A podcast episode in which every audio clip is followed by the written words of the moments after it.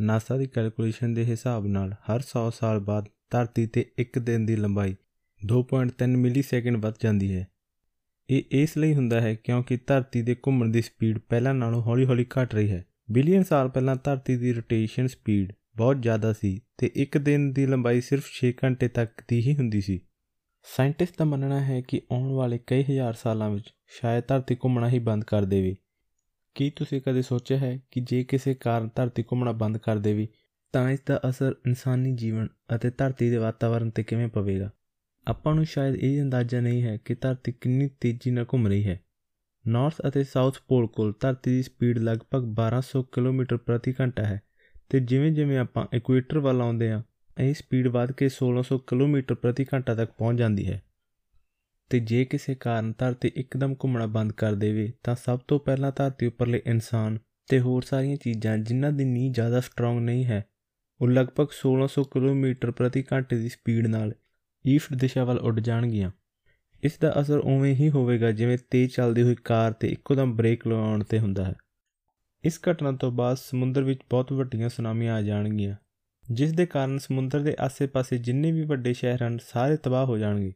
ਤੇ ਇਸ ਦੇ ਨਾਲ ਪੂਰੀ ਧਰਤੀ ਤੇ ਬਹੁਤ ਤੇਜ਼ ਹਵਾਵਾਂ ਚੱਲਣਗੀਆਂ, ਜਿਨ੍ਹਾਂ ਦੀ ਸਪੀਡ ਅੰਦਾਜ਼ਨ 1700 ਕਿਲੋਮੀਟਰ ਪ੍ਰਤੀ ਘੰਟੇ ਦੀ ਸਪੀਡ ਤੋਂ ਵੀ ਜ਼ਿਆਦਾ ਹੋਵੇਗੀ। ਵਿਗਿਆਨੀਆਂ ਦਾ ਮੰਨਣਾ ਹੈ ਕਿ ਇੰਨੀ ਤੇਜ਼ ਹਵਾ ਦੇ ਨਾਲ ਧਰਤੀ ਆਪਣਾ ਐਟਮੋਸਫੀਅਰ ਵੀ ਖੋ ਸਕਦੀ ਹੈ। ਇਸ ਤੋਂ ਬਾਅਦ ਧਰਤੀ ਦੇ ਇੱਕਦਮ ਰੁਕਣ ਨਾਲ ਸੱਤ ਸਮੁੰਦਰਾਂ ਦਾ ਪਾਣੀ ਆਪਸ ਵਿੱਚ ਮਿਲ ਕੇ ਦੋ ਸਮੁੰਦਰਾਂ ਦਾ ਰੂਪ ਲੈ ਲਵੇਗਾ। ਇਹ ਦੋ ਸਮੁੰਦਰ ਧਰਤੀ ਦੇ ਇਕੁਏਟਰ ਤੇ ਨਹੀਂ, ਬਲਕਿ ਸਾਊਥ ਅਤੇ ਨਾਰਥ ਪੋਲ ਤੇ ਜਾ ਕੇ ਬਣਨਗੇ। ਕਿਉਂਕਿ ਧਰਤੀ ਦੇ ਰੁਕਣ ਨਾਲ ਇਸ ਦੀ ਸੈਂਟਰੀਫਿਊਗਲ ਫੋਰਸ ਖਤਮ ਹੋ ਜਾਵੇਗੀ। ਇੱਕਦਮ ਰੁਕਣ ਨਾਲ ਧਰਤੀ ਦੀ ਕੈਨੇਟਿਕ ਫੋਰਸ ਅਤੇ ਮੋਮੈਂਟਮ ਕਾਰਨ ਵੱਡੇ ਵੱਡੇ ਪੁਚਾਲ ਸਾਈਕਲੋਨ ਤੇ ਸਾਰੇ ਪਾਸੇ ਜਵਾਲਾਮੁਖੀ ਫਟਣ ਲੱਗ ਜਾਣਗੇ। ਧਰਤੀ ਦਾ ਟੈਂਪਰੇਚਰ ਤੇਜ਼ੀ ਨਾਲ ਬਦਲਣਾ ਸ਼ੁਰੂ ਹੋ ਜਾਵੇਗਾ। ਇੱਕ ਹੈਮਿਸਫੀਅਰ ਤੇ ਬਹੁਤ ਜ਼ਿਆਦਾ ਠੰਡ ਹੋ ਜਾਵੇਗੀ ਅਤੇ ਦੂਜੇ ਪਾਸੇ ਬਹੁਤ ਜ਼ਿਆਦਾ ਗਰਮੀ।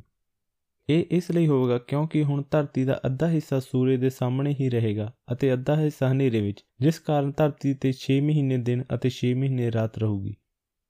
ਇੰਨੀਆਂ ਮੁਸ਼ਕਲਾਂ ਸਾਹਮਣਾ ਕਰਨ ਤੋਂ ਬਾਅਦ ਵੀ ਜੇ ਧਰਤੀ ਉੱਤੇ ਕੋਈ ਇਨਸਾਨ ਜਾਂ ਜੀਵ ਬਚ ਜਾਂਦਾ ਹੈ, ਤਾਂ ਉਸ ਨੂੰ ਜਿਉਂਦੇ ਰਹਿਣ ਲਈ ਉਸ ਜਗ੍ਹਾ ਤੇ ਜਾਣਾ ਪਵੇਗਾ ਜਿੱਥੇ ਗਰਮੀ ਅਤੇ ਠੰਡੇ ਤਾਪਮਾਨ ਦਾ ਬਾਰਡਰ ਹੋਵੇਗਾ।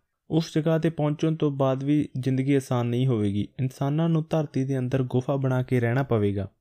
ਤੇ ਜੇ ਕਿਸੇ ਕਾਰਨ ਉਹਨਾਂ ਨੂੰ ਧਰਤੀ ਦੀ ਸਤ੍ਹਾ ਤੇ ਜਾਣਾ ਵੀ ਪਵੇਗਾ, ਤਾਂ ਉਹ ਸਿਰਫ ਪ੍ਰੋਟੈਕਟਿਵ ਗੀਅਰ ਪਾ ਕੇ ਹੀ ਜਾ ਸਕਣਗੇ, ਕਿਉਂਕਿ ਸੂਰਜ ਦੀ ਰੇਡੀਏਸ਼ਨ ਕਾਰਨ ਪੂਰੀ ਧਰਤੀ ਰੇਡੀਓ ਐਕਟਿਵ ਹੋ ਜਾਵੇਗੀ।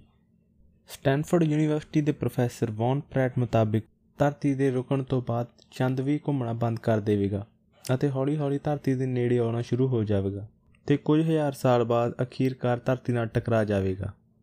ਹਾਂਜੀ, ਇਹ ਸੀ ਅੱਜ ਦੀ ਵੀਡੀਓ ਜੇ ਵਧੀਆ ਲੱਗੀ ਤਾਂ ਲਾਈਕ ਸ਼ੇਅਰ ਤੇ ਕਮੈਂਟ ਜ਼ਰੂਰ ਕਰਿਓ।